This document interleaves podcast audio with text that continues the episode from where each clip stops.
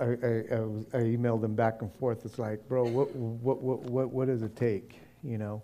And so he's sending me information. He's telling me, man, how about July, August, June, July, August? Saying, well, we'll start praying as a church. I know not everybody can go, but some of you can, you guys can help send some people.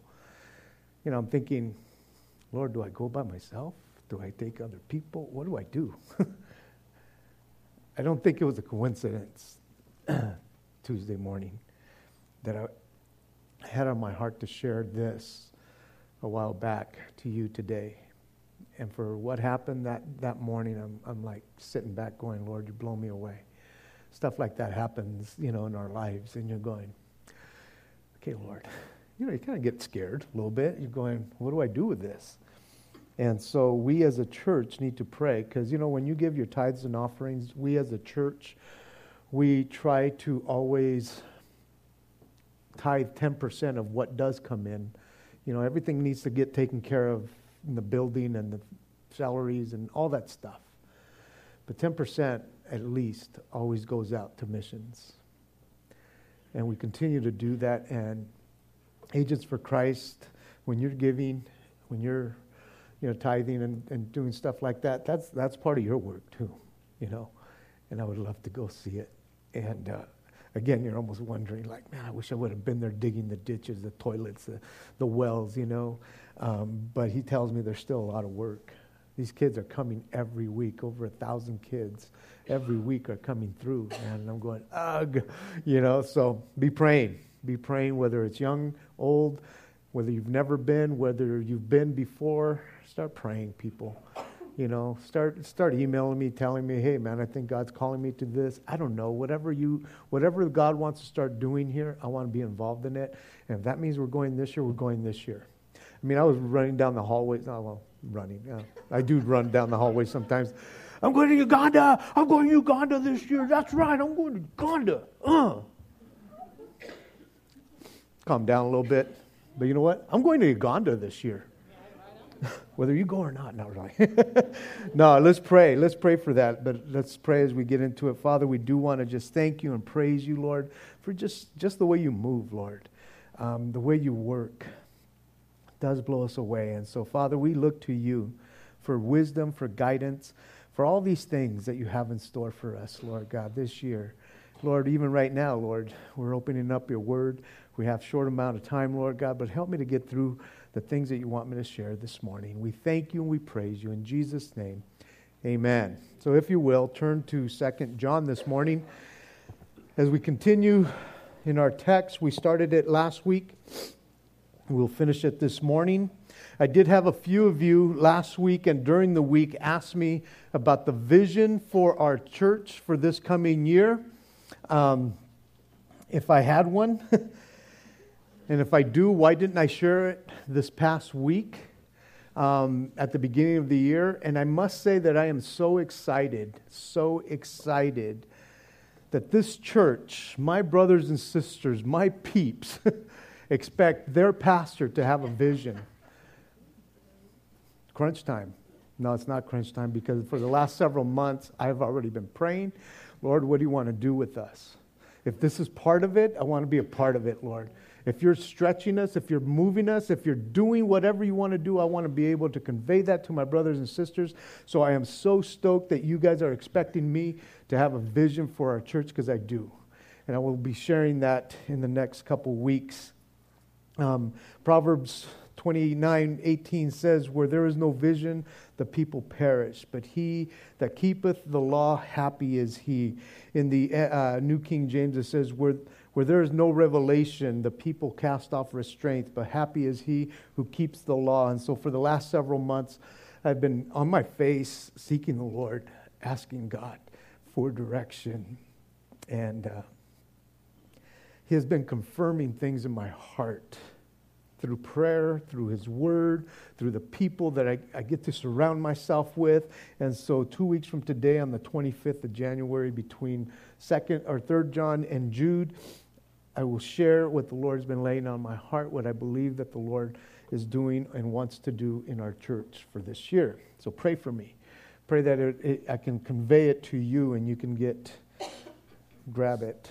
And so, Second John, let's read the whole chapter. It says, The elder, to the elect lady and her children, whom I love in truth. And not only I, but also all those who have known the truth, because of the truth which abides in us and which will be with us forever. Grace, mercy, and peace will be with you from God the Father and from the Lord Jesus Christ, the Son of the Father, in truth and love. I rejoiced greatly that I have found many of your children walking in truth. As we uh, receive commandment from the Father. And now I plead with you, lady, not as though I write a new commandment to you, but that which we have had from the beginning, that we love one another. This is love, that we walk according to his commandments. This is the commandment that we that as you have heard from the beginning, you should walk in it. For many deceivers have gone out into the world who do not confess Jesus Christ as coming in the flesh. This is a deceiver and an antichrist. Look to yourselves that we do not lose those things we worked for, but that we may receive a full reward. Whoever transgresses and does not abide in the doctrine of Christ does not have God. He who abides in the doctrine of Christ has both the Father and the Son. If anyone comes to you and does not bring this doctrine, do not receive him into your house nor greet him, for he who greets him shares uh, in his evil deeds. Having many things to write to you, I do not wish to do so with paper and ink, but I hope to come to you and speak face to face that our joy may be full. The children of your elect sister greet you. Amen. Last week, as we started this short letter, the Apostle John was encouraging the church and the people that are within the church that they that all they do, everything that they have to deal with, everything in life as a believer, as a, a Christian, as a born again Christian. Everything that we have to do in our dealings with God and, and in our dealings with one another, we are to do everything in love and truth. And even though that was the title of last week's message, it permeates throughout this whole message as well because this whole book has to do with loving each other in, in or, or, or it has everything to do with love and truth or truth and love. Um, they were not to compromise one or the other for the sake of the other. In other words, they were not to compromise one for the other. A balance of the two was and is essential. As it was back then, as it is today, it is essential, it is vital in the life of the believer. Love and truth go together all the time, and they will always, always go together. And that's why we need to have a balance of truth and love. We need to have that kind of balance because they are inseparable in the life of the believer. They cannot, well, they do not work independently of each other. They work perfect. They're like Siamese twins. They are joined at, as the, at the hip. When, when we are walking in truth in love, when it is flowing together on a continuous basis in the life of the believer, the chances of being led away or misled or deceived from the truth are minimal. And I could guarantee you that. When you are being led away, when you are doing your own thing, you are lacking in truth and love. I could guarantee you that in your life right now. Because when they're when they're flowing in your life, when it is working properly in your life because you are in the Word and you're in fellowship and you're doing the things that are pleasing in His sight, the chances are that you will walk straight and grow. I could guarantee you that, man. There's a lot of, a lot of guaranteeing uh, going on right now. But I feel so strong about that as I've been studying this book and as we've been studying First John. When we are doing those things that are pleasing in His sight, doing His commandments, you will not waver. You will continue to move forward. And so he says in verse 7, he's warning, he's throwing this out because he says, For many deceivers have gone out into the world who do not confess Jesus Christ as coming in the flesh. This is a deceiver and an antichrist. And so, this warning that John the Apostle is giving to his readers here is truth and love needs to continue because it plays an important role in the life of the, of the believer. It is so important, so vital. Just as important as truth and love are or is within the church in edifying, in exhorting, in comforting one another, it is just as important in dealing with those outside the church. And I would say it is just as important when you have to deal or in dealing with those who actively want to deceive in the church and draw people away. You need truth and love because, guys, we do not and we cannot check truth and love at the door when we leave this building when we're around other believers. Because we can act in truth and love with one another. It's like, ah, oh, you know, let's just sing kumbaya all day long.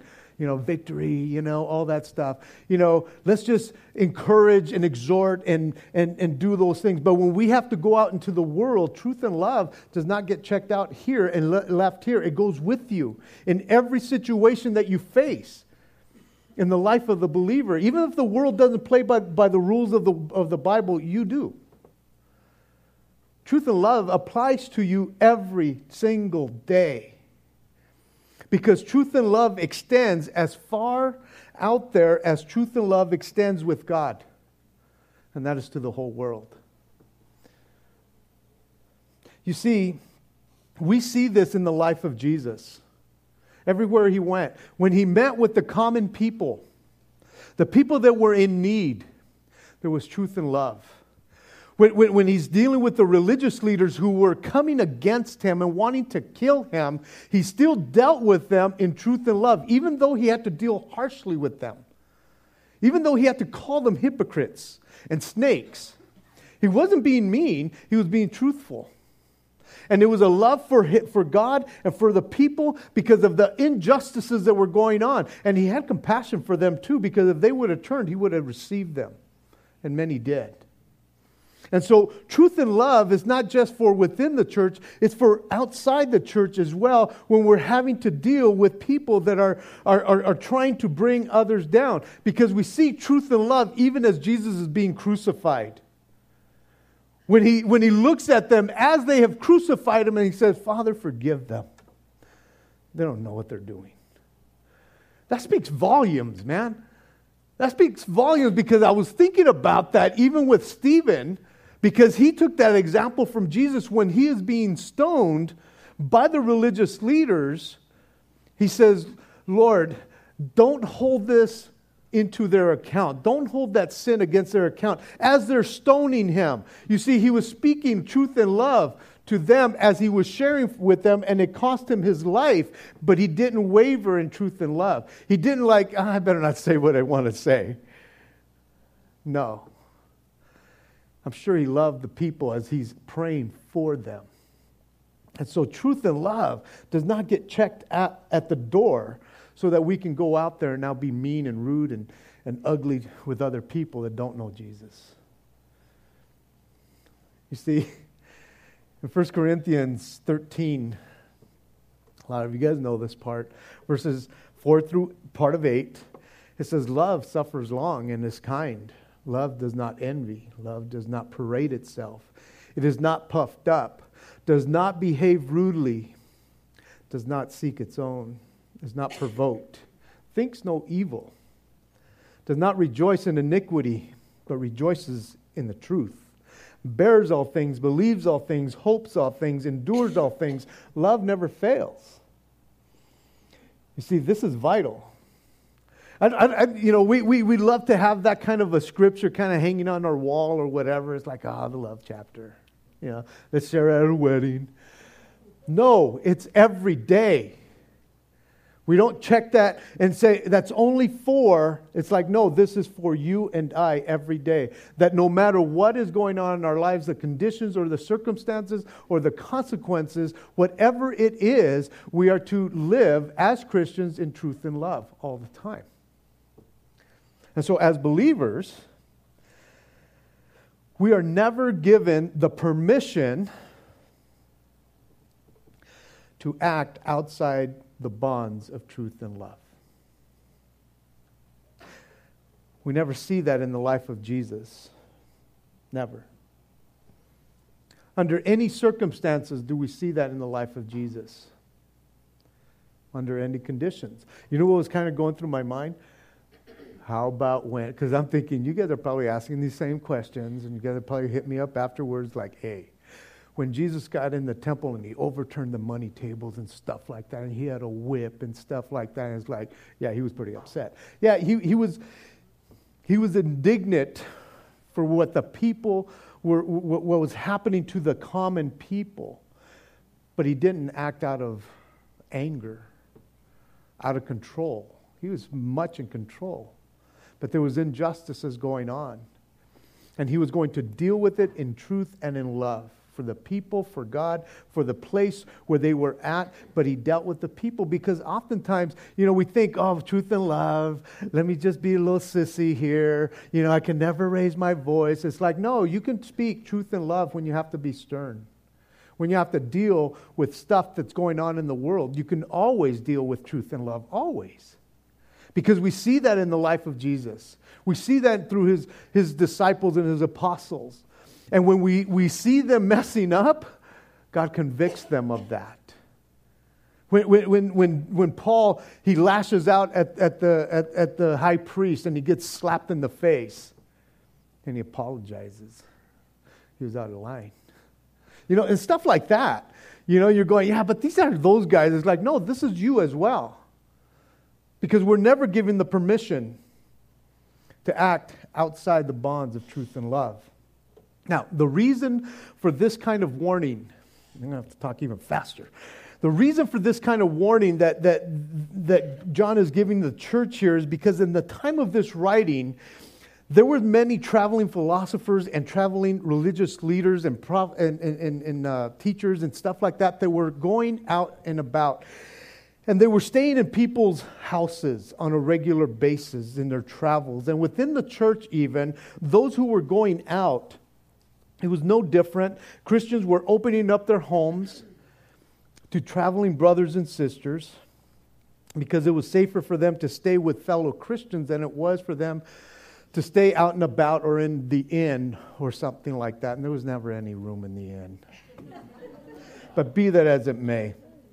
Hospitality was a huge, huge thing back in the day, as it should be today in that sense.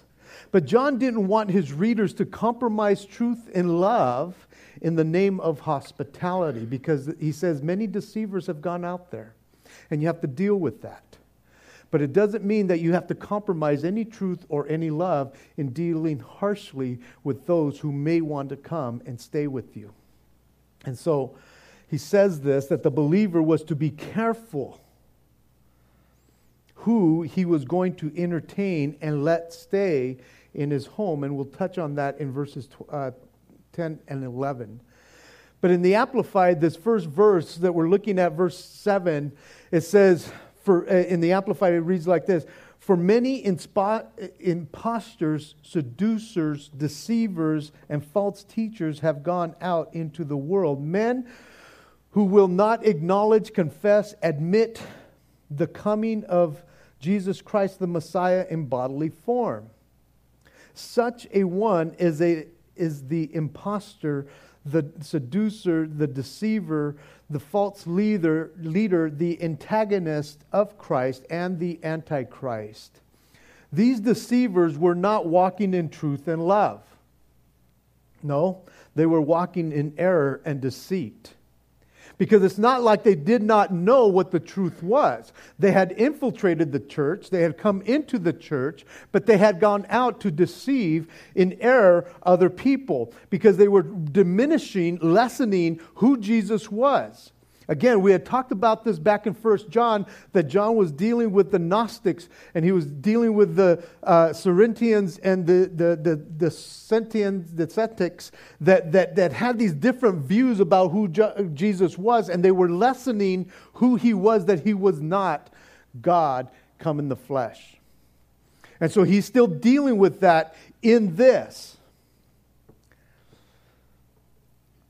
And so, this, like I shared earlier, does not, even though there's people that are out there that are wanting to come against the truth, against love, it does not open the door for the believer to be mean, rude, disrespectful, hurtful to even these types of people. Not at all. On the contrary, truth and love are to be our motivation, motivating factor even when we have to be stern with deceivers, with those who have the mindset who are bent on coming against the, the true gospel of Jesus Christ. When we have to stand up for injustice, when we have to uh, confront evil in our life, we are still to be motivated by the truth of the gospel and the love of God all the time. Jesus, once again, being our example of all of that. If you go back a few pages in 1 John chapter, chapter 4, I shared this a few, few weeks ago, months ago, however long it's been, when he talks about those who do not confess or how to know the Spirit. In verse 2 of chapter 4 of 1 John, he says, Now by this you know the Spirit of God. Every spirit that confesses that Jesus Christ has come in the flesh is of God, and every spirit that does not confess that Jesus Christ has come in the flesh is not of God. And this is the spirit of Antichrist, which you have heard was coming and is now already in the world. You are of God, little children, and have overcome them because he who is in you is greater than he who is in the world. So he shares with us, John had shared with them, but he's sharing with us that this is the quick, the fast, the easy way to, to know the Spirit of God, it, it, it, those who come, because I think that the title of that time was Test Every Spirit or something to that effect but that, that this is the way we know if, if somebody is of God or not. It's, it's not any more complicated than who do they say Jesus Christ is. It, it boils down to the incarnation of Jesus Christ. That's, that's the bottom line. That's where, where it all stems from. Because Jesus is the template, the pattern, the model by which everything and anything is measured to. And it has to do with his incarnation. Now, even though the word incarnation is never mentioned in the Bible, it is the doctrine, the teachings that will prove whether someone is of God or not. Bottom line. The very essence of this doctrine, of the doctrine of incarnation, is that God came in the flesh in the person of Jesus Christ. That's what John was battling and continuing to battle against, against the Gnostics that were in that area. And he continues to do this in Second John.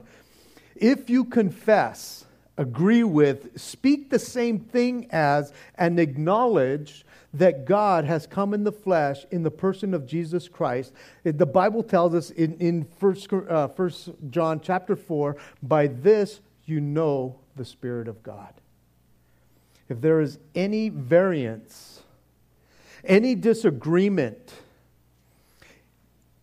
any inconsistency in that doctrine, in that sense, in any matter, way, matter, or form, they do not have the Spirit of God, but the Spirit of Antichrist.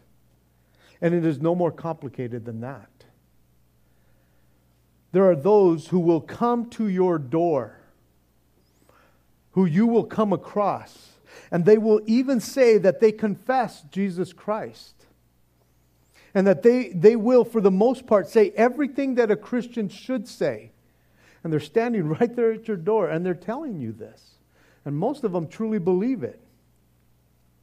But they will always stop, always stop short of confessing that Jesus is God come in the flesh. Always. And when they do, they are false. They're not of God. Any Jehovah Witness that comes to your, to your door, I mean, you don't even have to entertain and go into all, all the minutiae that they can go through. Just ask them, hey, is Jesus Jehovah to you? Is that what you teach? And if they say no, got to go. Because they will always stop short of that. Mormons, the same thing. And so they will always stop short of that. It is because they do not abide in the doctrine of Christ, in the doctrine of incarnation. And in that, they deny the truth. You see, this is where it can become a little complicated, not on the part of the person at the door, not on the part of the deceiver, but on the part of the believer who doesn't know or understand the truth and love. They don't understand what the true truth of the gospel is, nor do they understand the love of God. Because they have not been continually walking and, and having this balance in truth and love. They're not, they're, they're not confused. It's the person that's at the door thinking, oh, they sound like a Christian. Well, whatever. It's like, no, it's not whatever. They're coming to your door. You don't have, you, you, like we, we're going to see, don't entertain them. You don't have to entertain them. You can be stern in love and truth.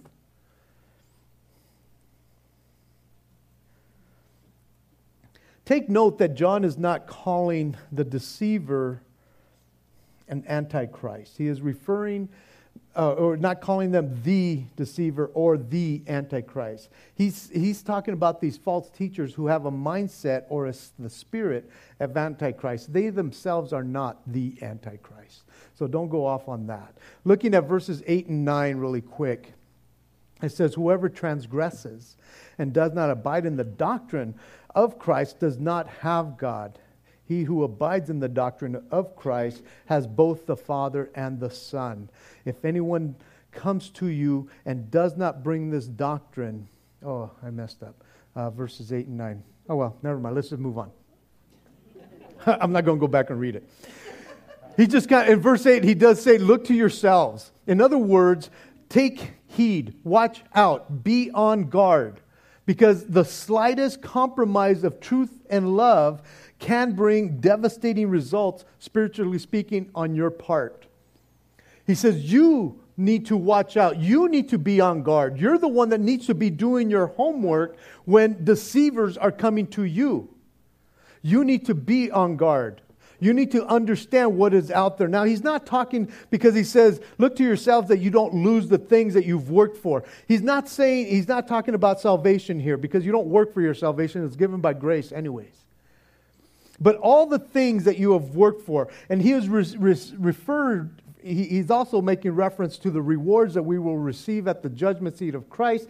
I understand that as we're looking at that. But just like Paul was concerned with the Galatians when he said to them in Galatians chapter 4, verse 11, I am afraid for you, lest I have labored for you in vain all the work that I put in, and you go back or you're not growing, you're not doing anything, man, my heart hurts for you. I'm afraid for you because deceivers will come in and you'll fall for a hook, line, and sinker.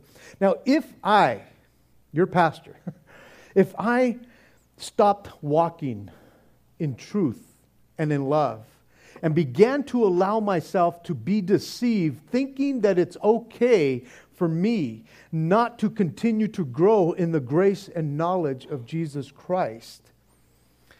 If I thought it was okay to just go backwards or even stand still in my Christian walk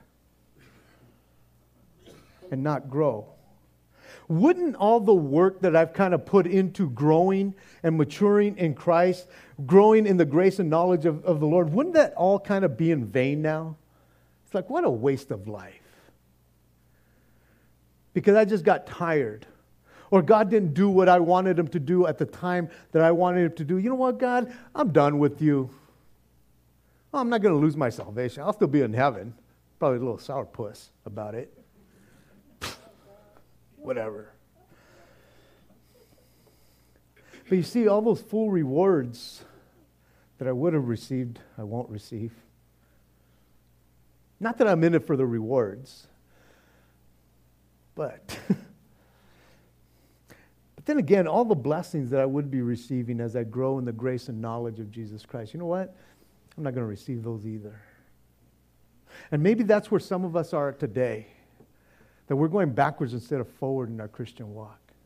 And we're deceiving ourselves. The deceiver is not even doing much. We're deceiving ourselves. That's why he says, hey, look to yourselves here.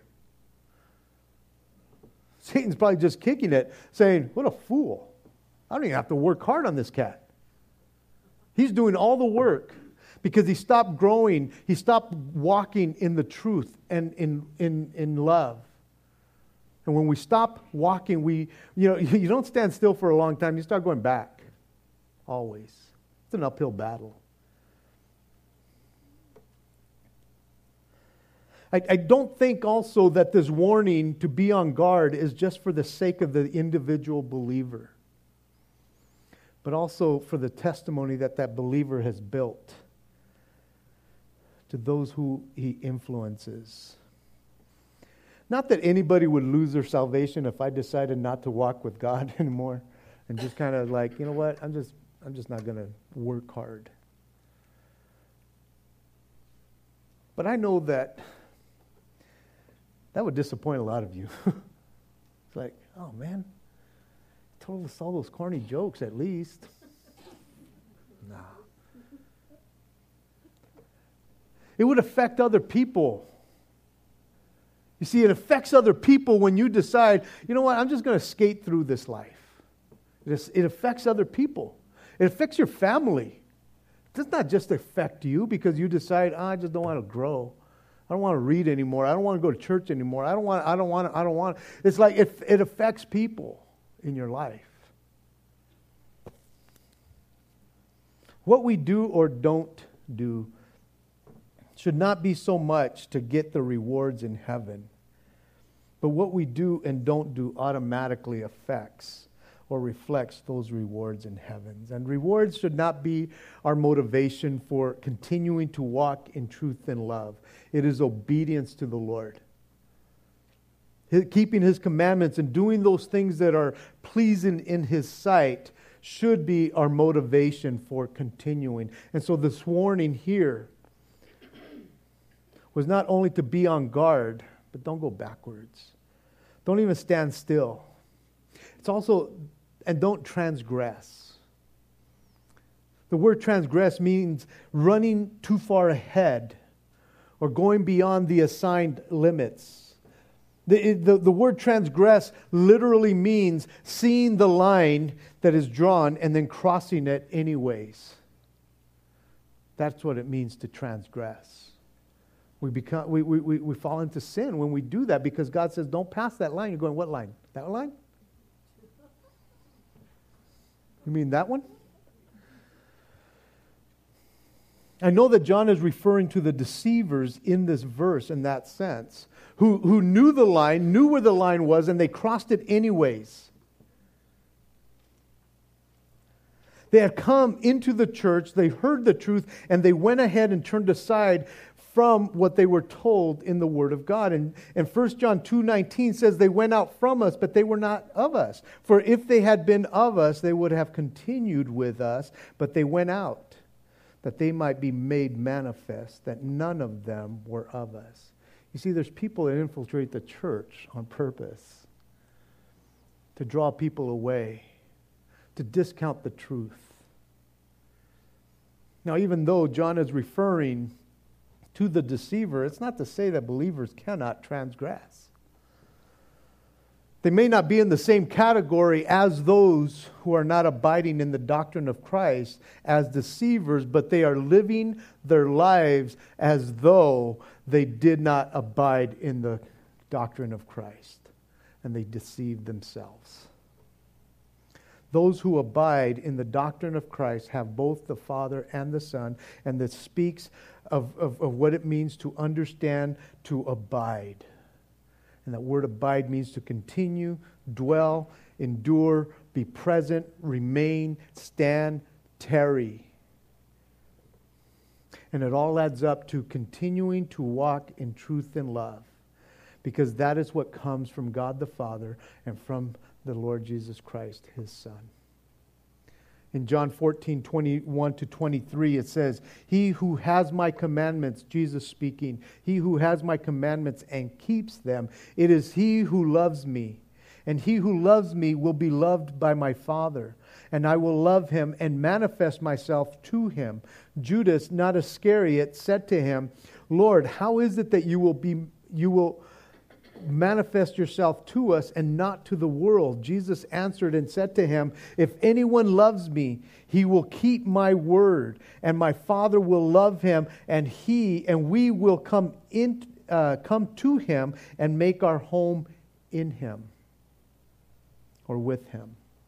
That's what it means to abide. That you're not only abiding in Christ, in God, but he is also abiding in you. And so you have the truth of the gospel. And you have the love of God dwelling in you. That's what it means to abide. Those who do not are not abiding. Verses 10 and 11. Now I'll read this one. If anyone comes to you and does not bring this doctrine, do not receive him into your house, nor greet him. For he who greets him shares in his evil deeds. This is a hardcore verse here, in one sense. and it goes back to what I shared with you in the beginning, that, or towards the beginning. It has to do with those who were traveling preachers that were representing the church, per se, the pseudo church, I would say. They were out with their own agenda. These that the apostle is referring to are not bringing the gospel or not bringing the doctrine of Christ with them. They are false teachers. That is who he is referring to.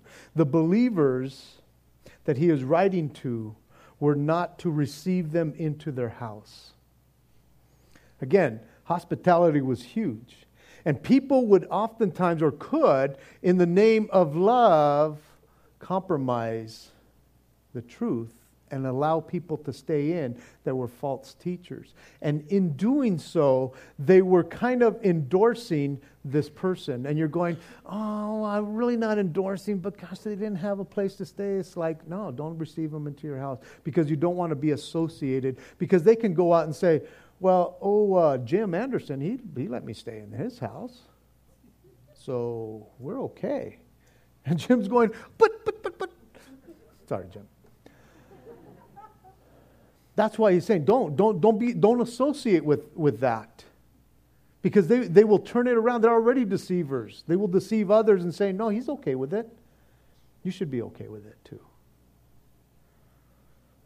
He's saying, no, don't, don't, don't, don't let them in. Don't, don't entertain them. Now, understand that again, he's talking about those who were coming into the believer's house in order to share false doctrine. They were coming for that very purpose. They had an agenda. He's saying, don't tolerate him. Again, we are not to compromise truth and love to be tolerant of false teachers like that or their doctrine. Now, what he is not saying is that you can never have an unbeliever in your house or a family member who may be, you know, from a different religion. He's not saying that. Because some of you are going, sweet, man. I can tell my family, get out. Get out. Stay out. Again, man, he's not saying be rude, be hurtful, be mean. And, and it's not that some that you might invite into your house because you want to have them over for dinner and maybe share the love of God with them and truth. It's not that they might not have a hidden agenda themselves, but you will deal with it as it comes. But he is talking about those who purposely have this, not a hidden agenda, for the most part, it's out there. And I know that some people will even take this verse and say, you, you shouldn't even say, God bless you to people who sneeze around you. Because you're sharing in their evil. It's like, I think you've taken that one a little too far. Or you shouldn't say, God bless you to somebody. I'll, I'll be honest with you. I use those words very sparingly outside the world. I do. That's just who I am, though. Doesn't mean that I, I, won't say that to people, but I'm very even careful about all, all of that. Not because it's like, oh, I'm so legalistic. Look at you're going to be sharing in their evil deeds. It's like I have no clue who they are. But when they come to my house, not too many times nowadays do I fight them at my doorstep. I just go for the jugular. Is Jesus God? And if they say no, it's like, done. They will not get a God bless you from me, an endorsement in any way. He's talking about those who, who come to divert, sidetrack, and turn people from the truth. That's what he's talking about here. That word share means fellowship. We've t- covered that term. It is an intimate kind of word. And we are not to give off the appearance that we agree with them. We are not to compromise the truth in the name of tolerance and hospitality or hospitality. And he finishes off these verses or this book having many things to write to you. I do not wish to do so with paper and ink, but I hope to come to you and speak to you or speak face to face, that our joy may be full. The children of our elect sister greets you. Amen. Kind of almost seems that uh, John was not a big fan of social media because he finishes off the next letter the same way. He seemed to, to like to be to have more of that personal touch with people not with pen and ink. He preferred to be with them face to face. It's kind of like my Facebook here. This is my Facebook. I'd rather see you face to face. He probably wouldn't like to text and do a lot of that. No, he wanted his joy to be full and he wanted to be there in person with one another. And so, as I finish, give you a few little hashtags. Hashtag not a fan. That's who John. Hashtag face to face. Hashtag elect sister. Hashtag amen. Hashtag let's pray. Father in heaven, thank you so much for this warning, for this encouragement as well, Lord, that challenges us once again to look to you, Father to continue to look to you, that we may grow in the grace and knowledge of our Lord Jesus Christ. Because many have gone out into the world, and they are out there to deceive the church. Father, they're going after the church, who know the truth and are to walk in love. And so, Father, I pray for my brothers and sisters that you would just continue to give them strength, that you would continue to give them wisdom and understanding to know the truth and to walk in love. Father, go with them now, I pray. Be a strength to them. Challenge them even through this message, Lord, to draw closer to you, that they would not be satisfied where they're at, but to grow in grace and knowledge. Blessed be your name, for you are good to us. In Jesus' name, amen. Let's stand.